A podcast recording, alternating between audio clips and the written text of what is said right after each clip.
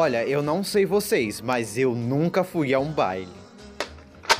E eu também acho que você nunca foi também. E os de 15 anos não valem, pelo amor de Deus. Preparades?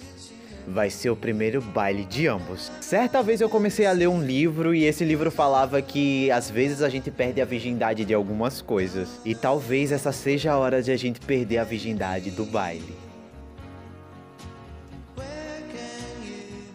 Eu sou Jo e eu acho que esse vai ser o baile mais brega, mais filosófico, mais perturbado que você já entrou na vida. E eu acho que você tá se perguntando agora, que porra de lugar eu fui me meter?